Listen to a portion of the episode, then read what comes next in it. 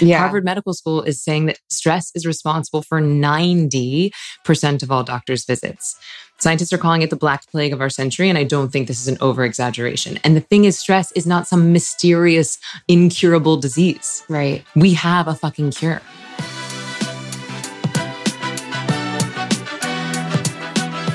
Welcome to the Big Kid Problems podcast, based on the comedic social channel all about not wanting to be an adult.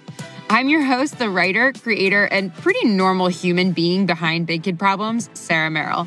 Now, I've spent the last almost decade making jokes about entering the adult world, and as I've gotten older, I've realized that no matter what your age is, we all have big kid problems. So each week, we will take a funny yet informative look at a specific big kid problem, break it down with our roundtable panel, then have on an expert to help us solve our problem of the week. From love and relationships, career, money, physical and mental health, bad decisions, and just general life responsibilities, nothing is off limits. So, thank you so much for joining me as we navigate adulthood together. Sit back, relax, and enjoy the show.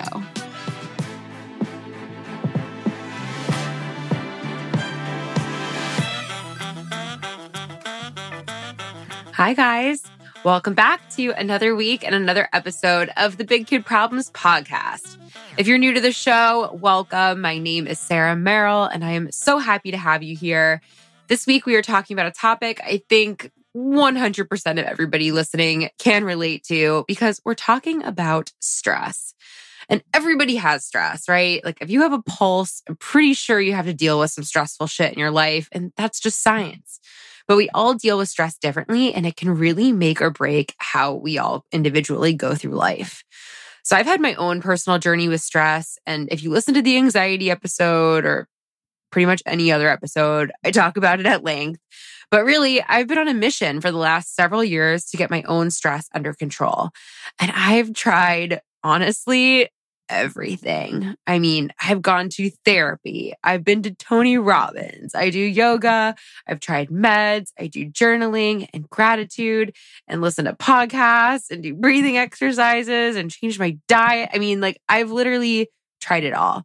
Um, and honestly, like that shit all works. Like I've seen a noticeable difference in how I handle stress and I've gotten better and better.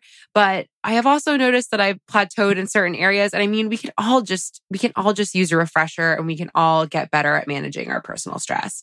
Um, and I think everybody can relate to this, but the older we get, just the more responsibilities we have and the more stress we have to deal with.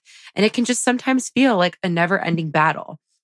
So I was really, really excited when I got the chance to connect with our incredible guest this week, Emily Fletcher. She actually wrote the book, Stress Less and Accomplish More, which I feel like that's pretty much what we all want. Am I right? Like she is the founder of Ziva Meditation and the leading expert in meditation for extraordinary performers. She's been featured in the New York Times. She's taught at Harvard, Google, Apple. I mean, I figured if anybody can teach us how to stress less, it is Emily. So we're going to get into it this week. We're going to chat about the neuroscience of what stress is doing to our brains and bodies, how stress makes us stupid, sick, and slow, which I don't know if you guys can tell in my voice this week, but I'm definitely like two for three in that department right now. We'll also hear how she got rid of her debilitating insomnia, and we'll get into some techniques to manage stress so we can all get better at life. And at the end of the day, I think we all just want to get better at life. Am I right? So, without further ado, I'm going to kick things off with Emily Fletcher. So, sit back, relax, and we will be right back. We're talking about stress in this episode. And isn't it lovely that on top of all the stress we all have on a regular basis, Mother Nature likes to just throw a period on on top of it all every single month? Periods can obviously be a pain, but they can be made easier and more comfortable thanks to Thinx. Thinx are period proof underwear that are washable, reusable, and completely absorbs your flow. You can use them to replace pads, cups, or tampons, which is awesome for the environment. Or if you want to dip your toe into them, you can always just use them as a backup so you don't ever have to worry about leaks again. It almost seems too good to be true, right? All right, so I just got my first pair. I opted for the high waisted style in black, which has sheer sides, and they are honestly like so chic and cute and comfortable. And it was nice to go to sleep during the first few days and not have to worry about waking up looking like Carrie after prom. All right, maybe that was an intense visual, but you know what I mean. Uh, you know what else is cool about Thinx? Every purchase gives back to their Give Rise program, which they are fighting for better access to puberty education, menstrual equality, and more. Uh, if you want to try Thinx or just learn more about them, visit periodbetter.com. And for a limited time, I have a little discount code for our listeners. Just use code BIGKID to get $10 off your first pair. Again, that's periodbetter.com and use code BIGKID for $10 off your first order.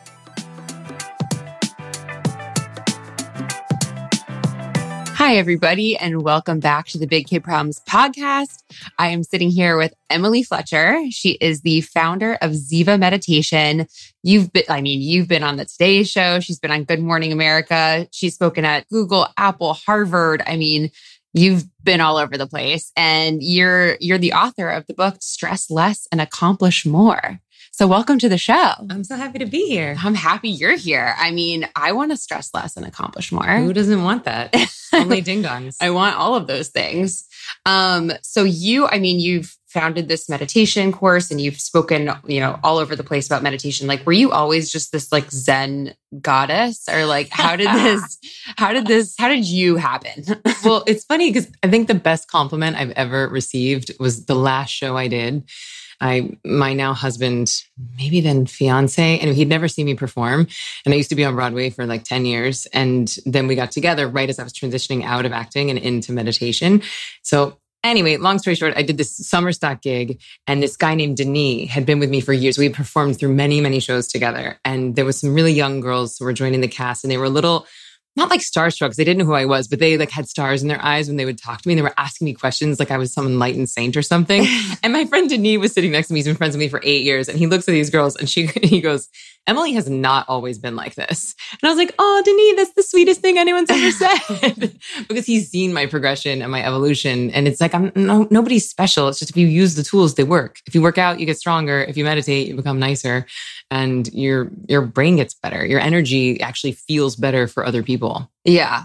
Which is exactly why I wanted to have you on because we are talking about stress in this episode and being like completely overwhelmed, being stressed out. And like you just said, um, you know, stress be if you don't have that stress, you can actually be a much better version of yourself. Mm-hmm. So I kind of just like, I mean, you know this, and I kind of wanted to uh, hear a little bit about your background, but also like get into like why you wanted to fight stress to mm. begin with. Like, how did this happen? So I was dealing with insomnia. I had insomnia for like 18 months. This was during my Broadway career.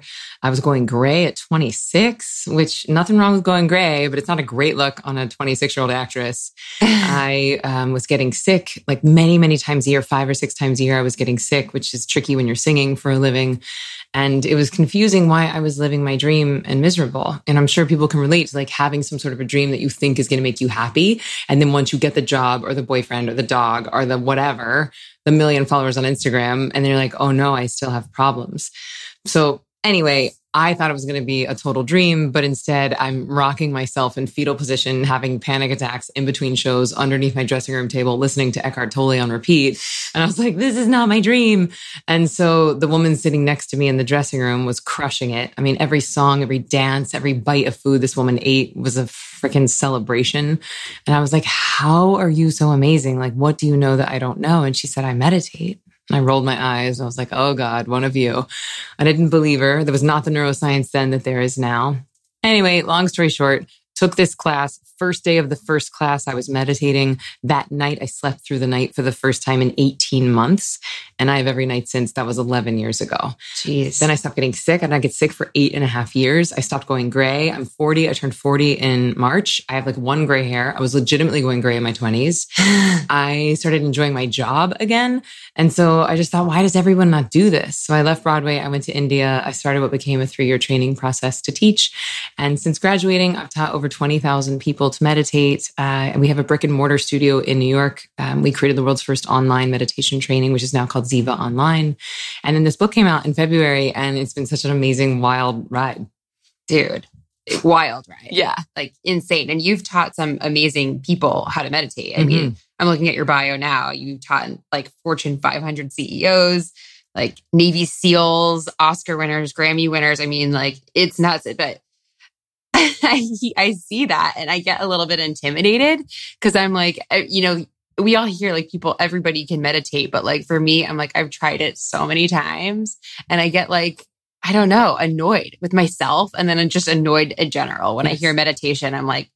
It's not for me. I can't do it. I can't do it. yeah. So talk me through what happens when you sit down and close your eyes. Like, can you give me a window into your brain? Okay. So I'll start and I'll be like, okay, I'm doing this. This is happening positive thoughts, positive thoughts. Things are great. What's that noise outside? Is that a drill outside? Oh my God, they're drilling outside of my apartment. Like, what is going on? Isn't it Saturday? Wait, no, it's Sunday. Oh my God, tomorrow's Monday. Holy shit, I have 85 emails. Holy shit, I forgot to do that thing on Friday. Uh, fuck this. I need to get up. I need to do this. And I usually last usually lasts, I'll actually give myself credit. I can do this for like 10 minutes, but then I get out of meditation and I almost feel worse. Yes. It's like, okay, so I can torture myself for 10 minutes. Yeah. By trying to think positive thoughts, which is kind of like putting a happy face sticker on top of your empty tank of gas. You know, you're like, oh, let me think positive thoughts while my body and nervous system is riddled with stress. Yeah. And then you sit there and you can't clear your mind, even though that one dude in yoga class said to clear your mind when you're meditating.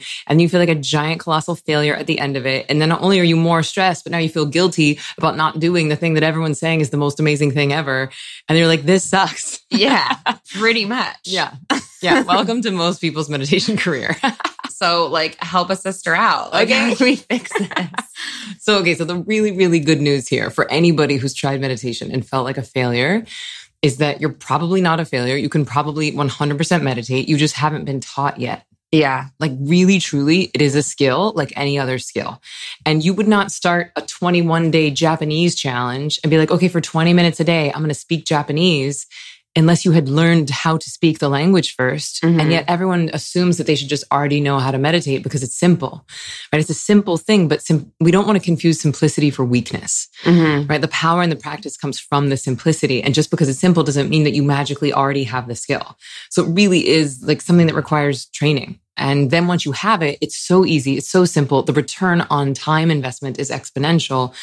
But the other piece of really good news, if you sit down and your brain is going, going, thinking about your ex boyfriend, thinking about your taxes, thinking about, oh my gosh, I have 85 emails to answer. And then it's easy to feel like you're failing because you're having thoughts. But listen up, everybody, listen up. The mind thinks involuntarily, just like the heart beats involuntarily. It is the thing I'm going to shout from the rooftops until nobody comes to me and says I can't meditate anymore. The mind thinks involuntarily, just like the heart beats involuntarily. So trying to give your brain a command to shut up Mm-hmm. or think exclusively positive thoughts is as effective as trying to give your heart a command to stop beating. It does not work. Just like your heart is being beaten, just like you are being breathed, you are also being thought. Like your brain is going to think whether you tell it to stop or not. Mm-hmm. And so if we go in thinking that the point is to shut it down, well, first of all, the only time the brain flatlines is when we're dead. And that is not what we're up to when we're meditating. Right. And we're up to getting better at life, right? I want to say we meditate to get good at life, not to get good at meditation. So even if you're having thoughts during the practice, as long as you do have a practice and you do have some training, then the thoughts become an indicator of stress leaving the body, which is also why some people feel a little bit more anxious on the other side. If you don't have any training that you don't understand intellectually, is sort of like purging phenomenon that happens for most of us. Because stress is not exclusively an immediate phenomenon, meaning like, okay, my boss yelled at me and I got a little stressed. So maybe you like listen to 10 minutes of headspace and you feel a little bit better in the now. Like most of the mindfulness apps out there, which PS, the free apps out there are actually teaching mindfulness. Mm-hmm which is very good at dealing with your stress in the now. Right. right. So dog barked in my face. I feel a little jittery. Let me do 10 minutes of breathing. I feel better in the now. Kind of like taking an aspirin when you have a headache. What we do at Ziva is that we're teaching a type of meditation that's all about getting rid of your stress from the past. So all that stuff that gets stored in your cells, all that stuff that gets stored in your organs, in your skin. Like every time you've ever launched into fight or flight, it's left a little open window on your brain computer. They're called premature cognitive commitments. And by the time most of us are 20, we have about 10 million of those premature cognitive commitments open on our brain. And ultimately, it is that backlog of accumulated stress that's making us stupid, sick, and slow as a species. This is why, if you commit to a daily meditation practice and go down and close all those windows, you, your brain starts to work better. Your body starts to work better because you're not wasting all of your time and energy on stress. I think that's so interesting when you talk about like the backlog of stress because that's so true. And I feel like, if anything, that should be more of an incentive to start doing something about your stress because it's like a compounding effect. Like you're only like adding to it. And if you don't get rid of it or you don't start to do something about it, it's only going to get harder and harder to like climb up that hill. Yes. And before we even like get into this, like I actually have to tell you a funny story. Okay. So how I actually found out about you was through uh my now fiance Brandon, who I love. Congratulations. I love him too. He's, He's great. I'm so happy for you. Oh, thanks. Um, but it's so funny because we had just started dating and we had been dating for like we both argue about this. He's I say about six months. He says about a year, and we broke up. And he and we had like six months in our breakup where we like didn't talk. In that six months, he went to your meditation class. And like literally when we came back together and we started talking again, I was like, holy shit, this is a new human being. Like he literally came back from your course and was a changed person. And I feel like there's a lot of like self-help wellness stuff out there that like you might do and you might make a change that happens for like a small period of time. Like I do things all the time to like better myself and I feel good for maybe like a little bit of time afterwards. Like this was five years ago. Like Brandon has still like maintained that like all the shit he got out of your course. He's and still meditating. He's still meditating. Yeah. Uh-huh. And he's like, he, it, he's stuck with it. Like even like with me, like running fucking circles around him in the morning, like he will sit there and meditate. And it like really, I, I've seen like not only like a physical shift, but like personality shift. Like all, it's just in every facet of life, like mm. it hasn't made improvements. Oh, I'm so happy to hear that. It yeah. makes my heart so happy. So funny story. My husband and I have a very similar story. We were dating. Wait, hold on. We met I lied to the person who introduced us and told the guy who introduced us I had a boyfriend because this guy asked me out on a date and I didn't want to date him. And this was like a long time ago and I was passive aggressive and wouldn't just say no. um, so anyway, I told this guy, I was like a little, what I thought was a white lie. So anyway, I meet my now husband, Jason, at this party and he thinks I have a boyfriend. I don't have a boyfriend. so we, we hit it off. We had like traveled to all these far off places in the planet Earth. Anyway, we go out on what I think is a first date. He doesn't think it's a date. He just thinks we're like travel buddies talking about our travel adventures. It's terrible. We get into a full blown fight about Eckhart Tolle's The Power of Now. At the end of it, I'm like, I will never date this person. I go off, get another boyfriend. He, I go back on a tour, blah, blah, blah. Anyway, he reaches out to me and it's like, I remember you're really into meditation. I think I need to learn. I think I need something. Can you introduce me to someone? I was not a teacher at this point. So I introduced him to someone. He learns. And then I get back from tour. We go out for lunch as friends and he's just changed. He's yeah. like different, more open, more receptive, still funny and smart and kind, but just there was something that had shifted about him. And then it was like, you know, we've been married for like nine years and we have a kid together. That's so, so wild. Yeah, it's real. It's legit. It's real. That's crazy. So, for anybody who's listening right now and is like, yeah, that all sounds good, but like, where do I start? Like, where do we start? okay. So, Look, there are millions, and I'm quite literally millions of free guided things you could do if you just want to like take 10 minutes of your life and dip your toe in water and have someone else hold your hand and guide you through an experience. There's millions of free apps. Well, not millions, there's thousands of free apps or millions of YouTube things. If you just want to be like, I want to do something for 10 minutes, it's fine. It's like drinking a glass of water. It's like a state change. What I do at Ziva is that I train you to be self sufficient. I give you the keys to the car. I give you the driving instructions so that in five years, you could still actually meditate every day, even without me, even without your phone being charged or without being tethered to Wi Fi mm-hmm. in order to meditate. Because I think the last thing you want to do to meditate is be looking at your phone or a screen. So I think that self sufficiency matters. So I think as far if people are interested in Ziva, there's three ways they can start. One is just reading the book. I actually teach a technique in the book. It's more the science of why you want to meditate, the Stress Less, Accomplish More book, but I do teach a gentle version of the technique in there. There's also an online course called Ziva Online, and that I teach mindfulness, meditation, and manifesting. And it's about 15 minutes a day for 15 days. Hmm. Um, so it's again, it's like keys, driving instructions. By the time you graduate, all you have to do is sit down and close your eyes in order to meditate. Like you'll have the techniques.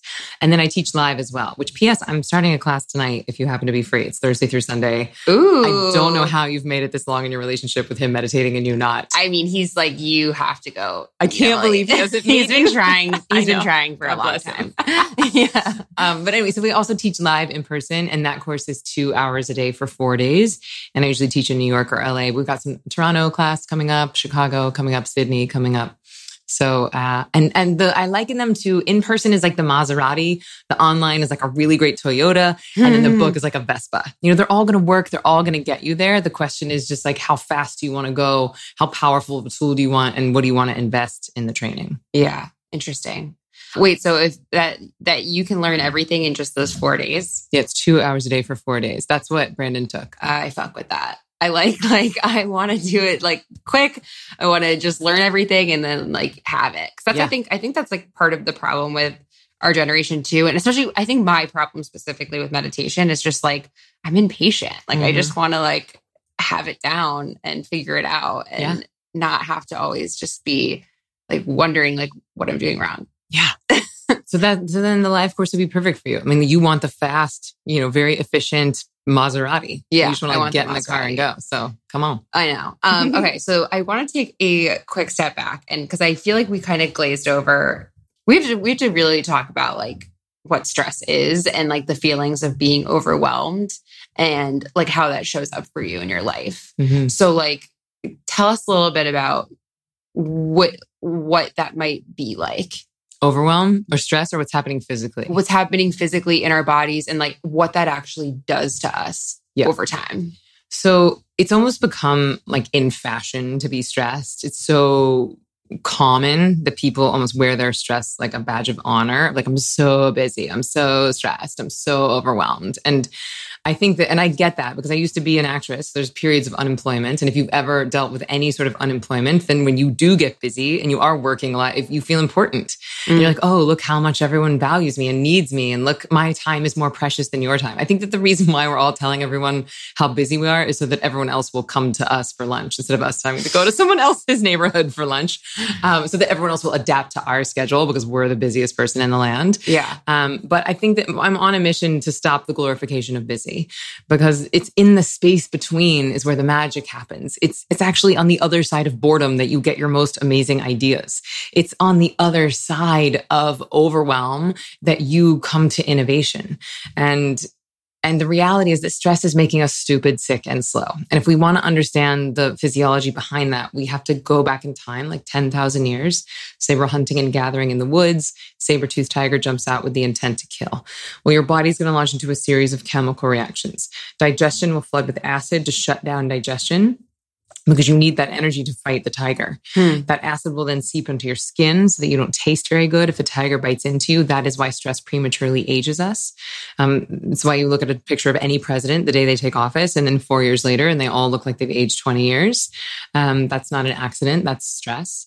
Um, your bladder and bowels evacuate so you can be light on your feet to fight or flee the tiger. Your immune system goes to the back burner because who cares if you're going to get cancer, if you're about to be killed by a tiger? This is why you get sick more often when you're chronically stressed. Mm. Um, fertility goes down, skin elasticity decreases, um, erectile dysfunction can happen, um, cortisol creates belly fat. Um, there's a decrease in brain elasticity um, adrenaline levels increase, cortisol levels increase. So basically, if you're running around in this low grade fight or flight, wearing your stress like a badge of honor all day, it's the equivalent of dumping acid into your brain and body. You're like pickling yourself. and, and this is just what we've considered normal. It's why chronic disease is so rampant. Yeah. Harvard Medical School is saying that stress is responsible for 90% of all doctors' visits. Scientists are calling it the black plague of our century, and I don't think this is an over exaggeration. And the thing is, stress is not some mysterious, incurable disease. Right. We have a fucking cure. It's hmm. called meditation. It's just everyone thinks they're too busy to meditate.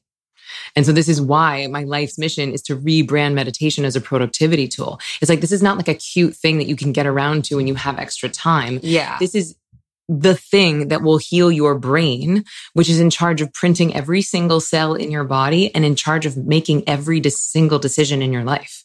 So people are like, oh, I'm too busy to meditate. It's like, well, what the fuck else are you doing with your time? are you too busy making mistakes and being overwhelmed and stressed? Why? Yeah. Why? It's so true. It's so interesting when you say that too, that it's almost like trending because I feel like there's like not, especially, I mean, I just moved from New York to LA and I feel like it's a little bit different on the West Coast, but in New York, it is like almost in fashion to be stressed out. Like, mm-hmm. I don't know anybody who is not stressed out, which is crazy. And you're right, it shows up in like so many other areas of our life. And like, one thing I've noticed too is like it's not even just work. Obviously, like when if you're stressed out at work and like that's going to affect your performance, but also like in relationships too. Like it sucks mm-hmm. to like I mean, like now that I'm like living with a partner, you know, somebody comes home to you and you're a stress case. It's like not ideal. Like you're not showing up as your your best self. Yeah. I think that relationships are an opportunity for us to deliver our fulfillment to the other person or a place for us to deliver our stress to the other person. And ultimately, it's up to you to decide what you are delivering to your relationship. Your relationship is not a place for you to go and fill yourself up. No external mm. person, place, or thing has the ability to make you happy. And if you aren't taking care of that internally, if you aren't accessing your own fulfillment internally, which is the only place that your fulfillment resides, then you're going to go to everything, your job, your relationships, your friendships, your kids with it, with neediness. Mm-hmm. And neediness is not sexy. no. Detachment is sexy.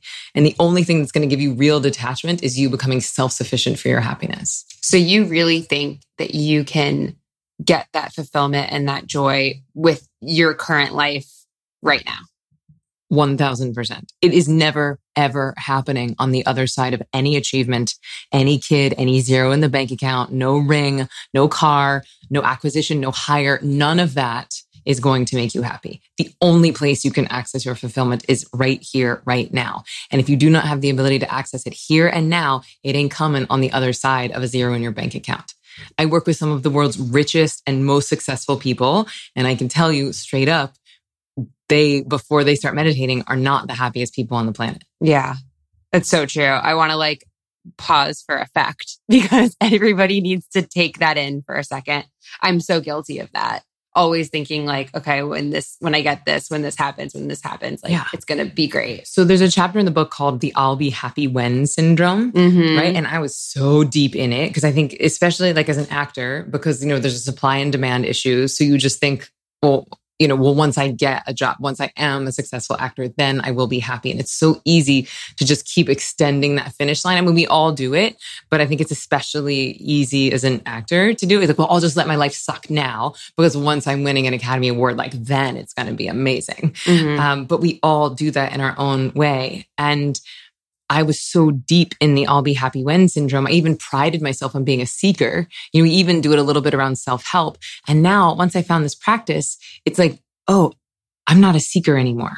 I found it and it's right here and it's inside of me. And then what this practice does is that it gives you the ability to transform yourself from being a bag of need looking to be fulfilled. And it turns you into fulfillment looking for need.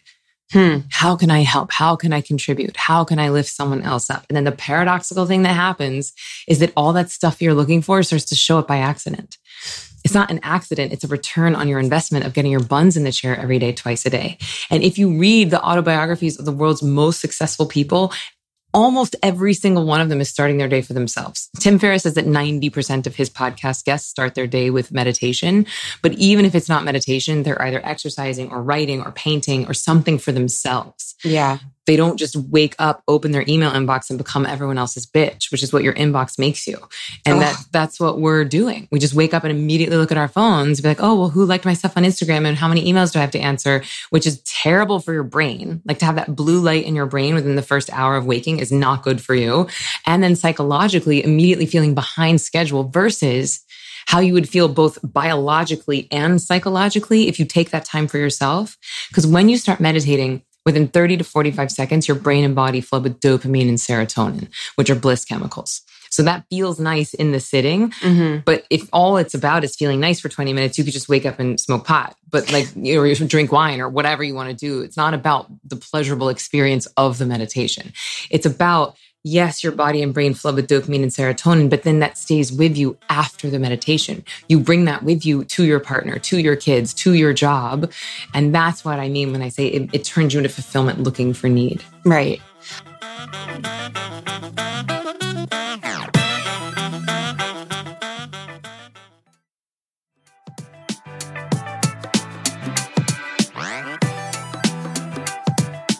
Before we jump back into the episode, let me just take a quick sip of my golden latte mushroom mix from Four Sigmatic.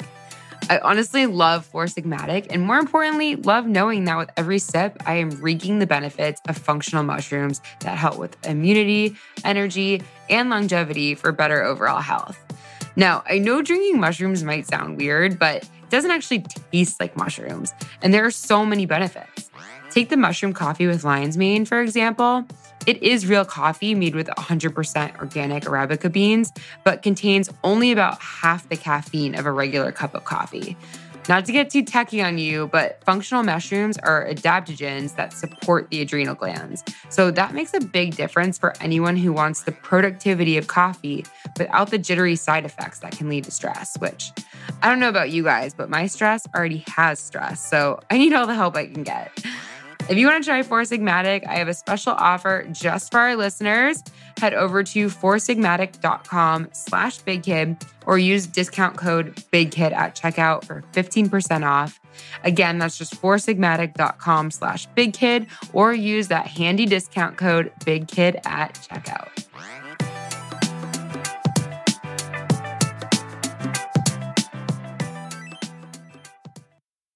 Um, when oh my god, when you say that about like picking up your phone and already feeling behind, like I do that. Brandon yells at me all the time. Good job. Uh, yeah. But what does your ideal morning look like? Ooh. Like if you're, you know, like what do you what do you do? Well, I have a one year old son, and so thank all the gods and goddesses. He sleeps about 12 hours a night. So he sleep, I sleep train him from nine to nine. Wow. Yeah. So on a great night, there's like, people listening to this cursing you right now. well, look, I can, I, Baby Wise is a great book. And then there's a woman on Instagram called Full Feedings who does some great like free trainings, um, on that. So anyway, so I sleep usually from like 12 to eight now. And then I get up at eight. I like tongue scrape, uh, brush my teeth, I drink water, and then I meditate. And then if he's still asleep, I will work out, but it's like really short. Like my workout is now like I either do seven minute workout on my app or I'll do like 15 minutes of yoga on my own. Um, and then he wakes up around nine and I nurse him and then give him breakfast. And then my nanny comes and then I go to work. That's my day now back in the day. And at this point, you have not looked at your phone once. Oh, that's not true. I have, I will look at my phone, let's say like before when he would nurse, sometimes I could look at my phone, but now he's like all over the place. So I, it's like a two handed adventure, like yeah. wrangling him.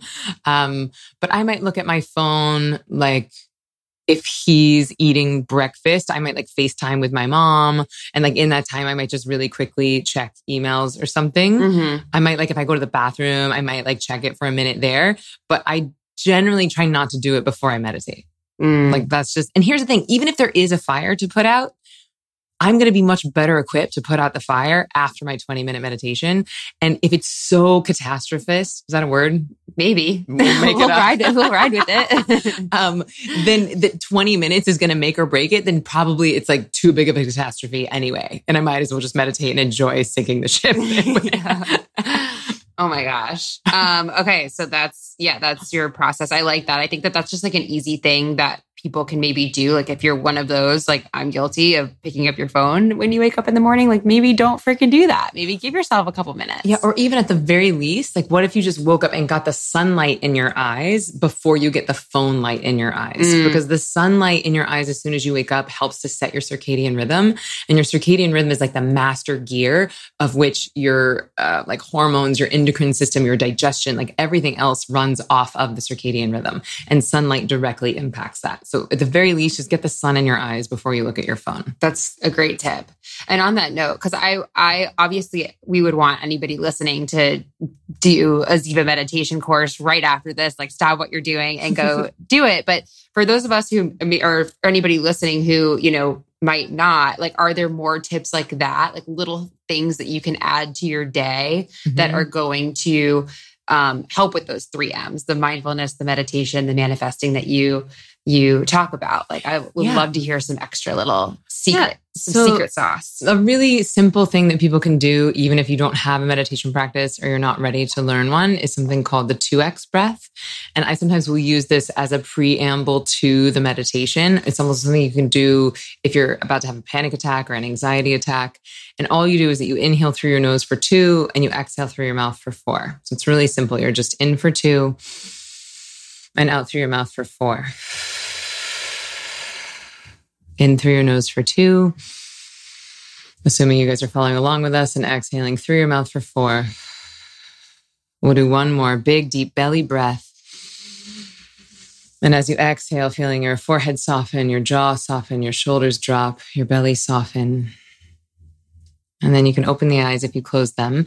But the 2x breath is really simple. You could do it walking if you're super stressed, just in for two steps, out for four steps. Mm. If you want to do it seated, you can. It's something you could do waiting in line at the grocery store. You could do it in traffic if you're feeling overwhelmed or like you're having some road rage. And the magic in it is that you're doubling the length of the exhale from the inhale. And ideally, you want to be breathing into your belly. And just this simple little thing helps to strengthen something called the vagus nerve, which is the super highway that connects the brain and the body. And, you know, there's a lot of new studies coming out about like how your vagus nerve health can impact all kinds of other things. So it's super simple and it's better than taking a shot of tequila. Debatable, but um, I love that. And I, um, I mean, on the topic of the three M's, because I don't, I've heard you talk about this before, and maybe we we didn't get into it enough here on this podcast. So I would love to kind of hear, you know, you walk us through this mindfulness, this meditation, manifesting. Like, what are these three M's? And like, Yeah. hook us out. So the where this gets confusing for a lot of people is that they think that mindfulness and meditation are the same thing because most people are using those terms as synonyms, but I would argue that they're not the same thing. I would define mindfulness as the art of bringing your awareness into the present moment. And so like that 2x breath is kind of like a mindfulness exercise because as you do it, you're focusing on the inhale, you're counting your breaths, you're really feeling the breath. So it's taking your attention away from the past and the future and it's bringing you into the right now. The, the thing that we use at Ziva is something called come to your senses, where we use our five senses as a tool to anchor us into the now. Now, mindfulness, as I mentioned very briefly, is very good at dealing with your stress in the now, like a state change, like that mm-hmm. aspirin. Whereas meditation, and I'm speaking specifically around Ziva right now, is that it's all about getting rid of your stress from the past. It's all about getting rid of that accumulation of stresses that we have in our cells, that thing that's over time making us stupid, sick, and slow and bogging us down. Um, that's what meditation is doing. And meditation is actually giving your body rest that's about two to five times deeper than sleep. And that is not an insignificant point because when you give your body the rest that it needs, it knows how to heal itself. It's just like when you're sick and go to the doctor, they say sleep. Well, same thing when you meditate, you're giving your body this rest so it can start to heal itself, not only from the stress from today, but all that stress from our past. yeah, And so it kind of feels like taking a nap sitting up, but without the sleep hangover. And then on the other side of the sitting, you've done your part to just scoop out a little bit of that pile of stresses, that thing that's making us all feel like we're overwhelmed all the time. And then what we do is we close with the manifesting. So it's almost like the dessert course. So mindfulness is the appetizer, meditation is the main course, and manifesting is the, is the dessert of the Ziva technique. And manifesting is really just you consciously creating a life you love. It's you getting intentional about what you want your life to look like. And the world's highest performers are doing it. Ask any Olympic athlete and they'll tell you they visualize before they run the course. Mhm. Ask the world's most successful athletes, business people. I had the opportunity to hear a woman named Mary Morrissey speak this weekend, and she's OG. She's been in this space for a long time. She's worked with the Dalai Lama. She's worked with um, Nelson Mandela. She's worked with Martin Luther King Jr.'s children. She's taught millions of people. And she said about manifesting is that you're simply asking, what would I love? What would I love right now?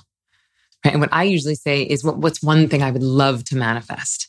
And so you just basically start to ask yourself better questions and you do it after the meditation because in the meditation, your right and left hemispheres of your brain start to function in unison Mhm. and you're in a very unique state of consciousness. You're in a verifiable fourth state of consciousness, which is different than waking, sleeping, or dreaming.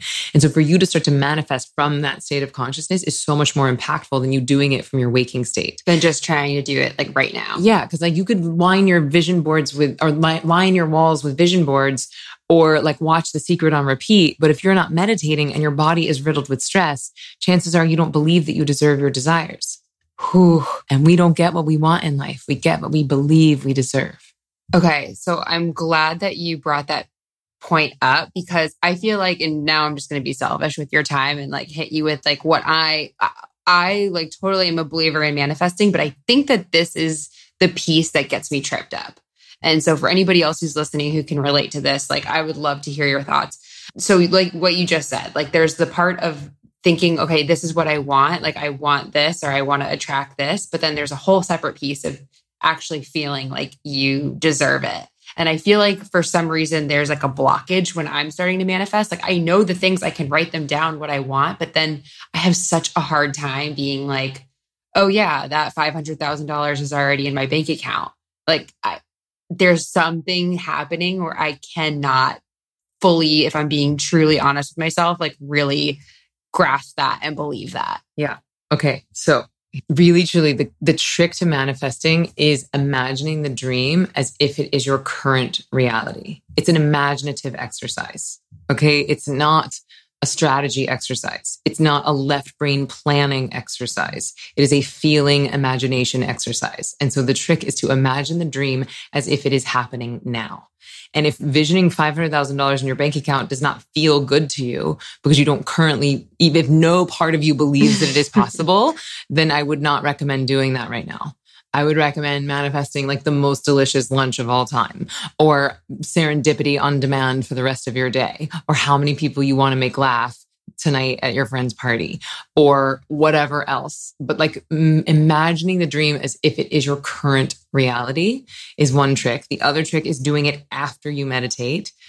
And what I've found is that the combination of meditation and manifesting is so much more powerful together than either one alone. Because you could meditate all day, but if you're not clear about what it is that you want, it's hard for nature to give you the thing. And conversely, you could manifest, but if you're not meditating, it just feels like, like you're almost lying to yourself and mm-hmm. it feels mm-hmm. like a farce.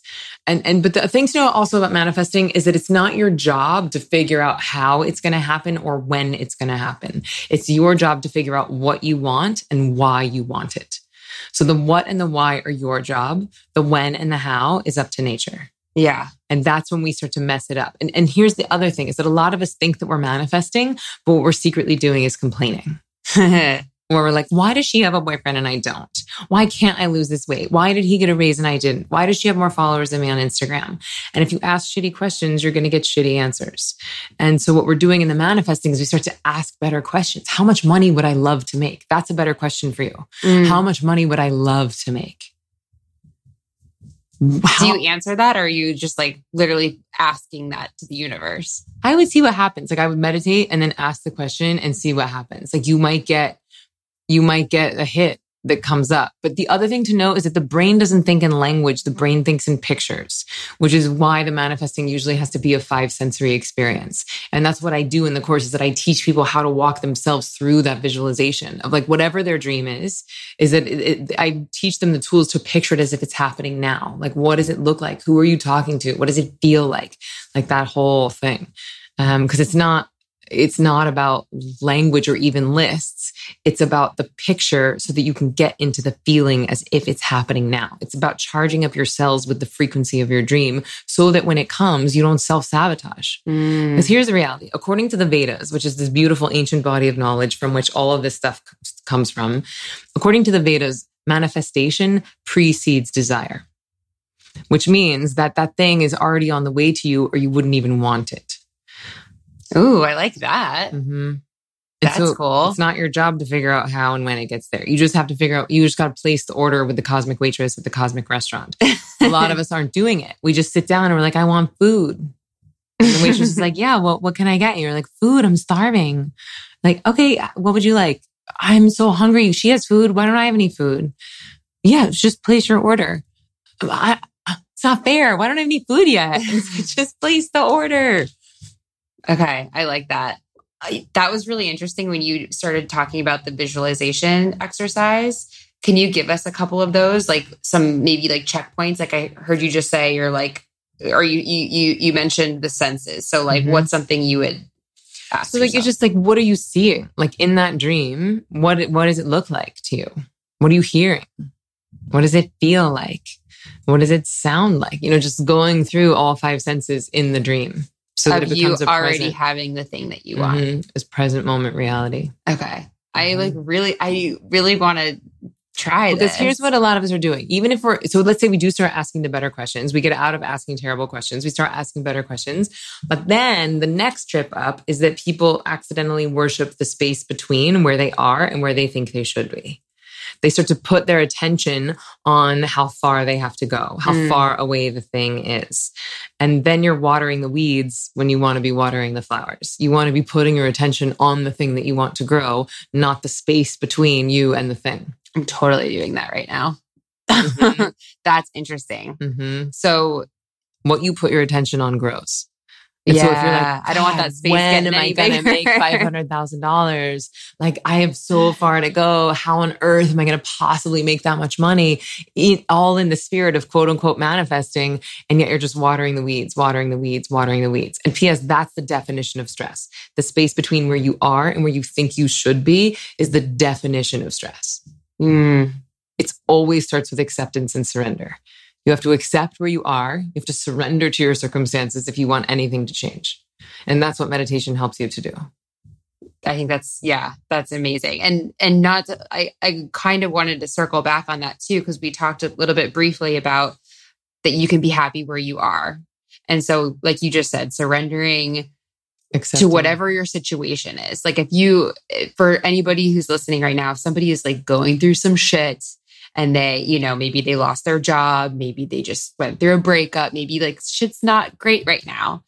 What would you say to that person? Like how can how can somebody who is being affected with like tragedy or just pain or sorrow take what they're doing right now and feel good?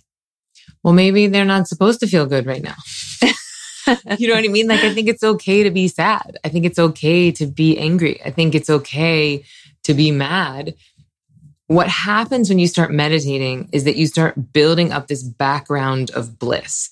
And bliss is not a synonym for happiness. Okay. It's, expo- it is possible to experience bliss even when you're angry. It's possible to experience bliss even when you're sad, even when you're overwhelmed, even when you're jealous. It's that 0.001% of you that knows that everything's okay.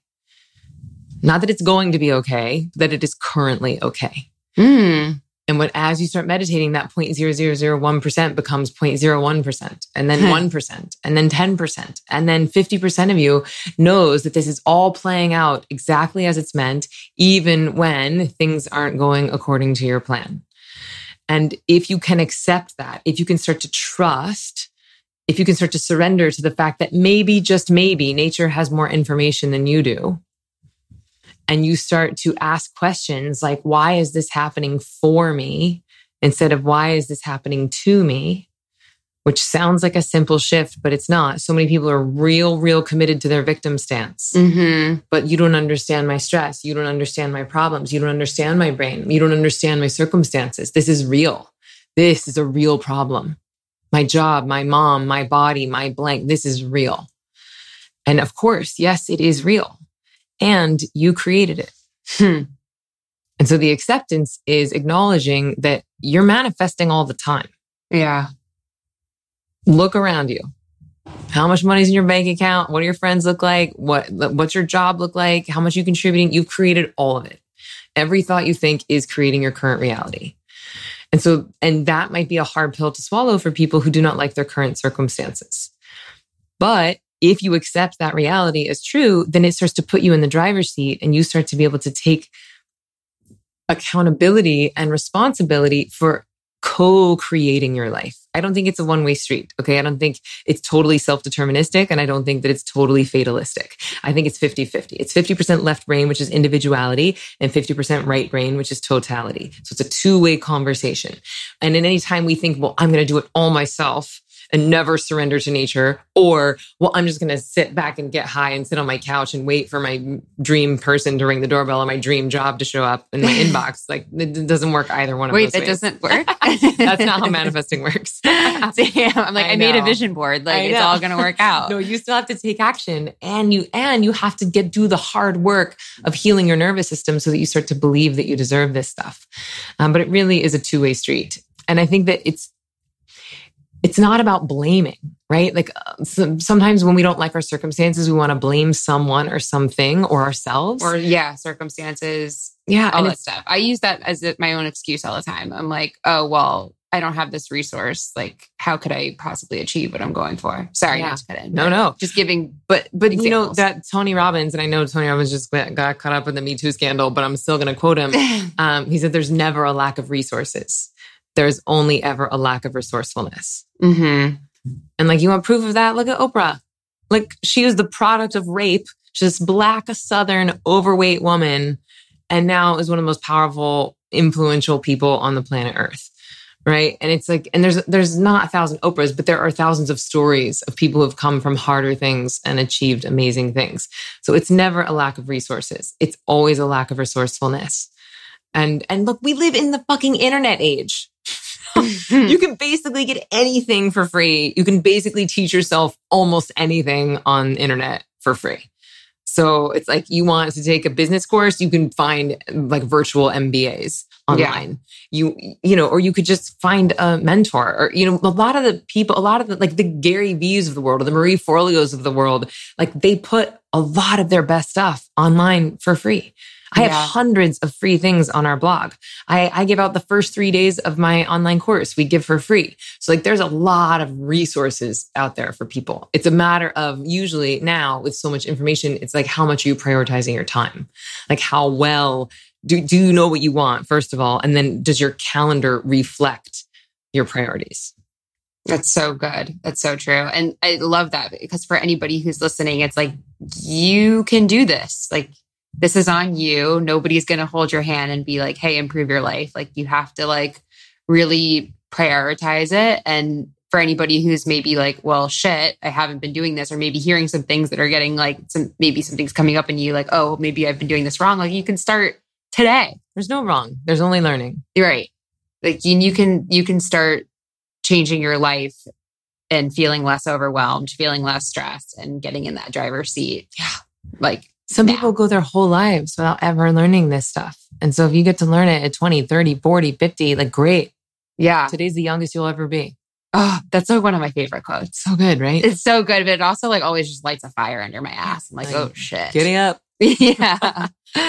Well, Emily, thank you so much for being on. I think this is really, really great, really helpful for anybody listening. Um, if they want to find more of you, if they want to learn more about Ziva meditation and and start getting in that driver's seat, where can we find more of you? Yeah, so it's zivameditation.com. So it's Z I V A meditation.com. And then we're all over social media just at Ziva Meditation. Awesome. And and for real, if people want to get the first three days of our online course, you can get that too at zivameditation.com. Cool. And I will link everything in show notes for you guys um, so you have easy access to it and can find you easily. Oh yeah, and the stress uh the book is called Stress Less, Accomplish More. Stress less, accomplish more. And one last thing, like if there's anything, actually, two last things. Great, let's go. What's like your current big kid problem right now? Because I want to prove that everybody has these. Okay, and can you define a big kid problem for me? Just like uh, um, adulting. It's like anything that, yeah, it's like a struggle that you're currently going through. Well, I'd say, you know, we're, I'm a new parent. My husband is a new parent. And so we're just kind of like relearning who we are as people. Our identity has shifted. We're certainly learning who our, like what our relationship is as parents. And so like that's, we're like going through a whole process with that. And so that's like, it's, it's not like a problem per se, but it's like a new chapter and it takes work and time and attention. Totally. I feel like a lot of people can relate to that one. And Mhm. even a Zen goddess like yourself you know, can struggle with that. Yeah. Last thing, is there any like quote or like little thing you want to leave us with? Mm, yes. We meditate to get good at life, not to get good at meditation. Nobody cares how many or few thoughts you're having when you sit quietly in a chair, and you'll know it's working when your life gets better. I love that. All right, Emily, thank you so much. My pleasure. Thanks for having me. All right, guys, that is a wrap on our episode this week. I hope you enjoyed it and are walking away with a newfound grasp of just how important managing your stress is. I mean, Emily mentioned all the side effects like chronic disease, premature aging, erectile dysfunction, like the list goes on. And I like how she equated meditation to brushing your teeth every day. And hey, whether you choose to meditate or not, I think the general consensus is that you have to find a stress relieving practice that works for you and you have to do it every single day because that shit builds up. I have to give you a little bit of a personal update since recording this episode. So, you heard me talk about trying Ziva meditation, and I'm actually currently a student right now. I did the 15 day course and I'm almost done, and I've already noticed a difference in myself, like truly. I happen to just be in a very stressful season right now. I'm like planning a wedding, which is for anybody who knows this struggle, like it's the worst. Um, and at the same time, I'm trying to pack up my life in LA and move states very last minute. So normally with this amount of stress, I would be in the fetal position currently. Um, but I'm actually getting through okay. And I have to give a shout out to Emily Fletcher for helping a sister out. And this is in no way an ad for her course, but if you want to try it or read her book or just find more Emily, I've linked everything in show notes for you to check out. If you're enjoying this season, please, please take a second to rate and review it. Even if it's two sentences long, it really does make a huge difference. And uh, if you like this podcast, hey, you can take a screenshot of your favorite episode so far and post it on your Instagram stories. Just make sure to tag me so I can see what you guys are liking the most.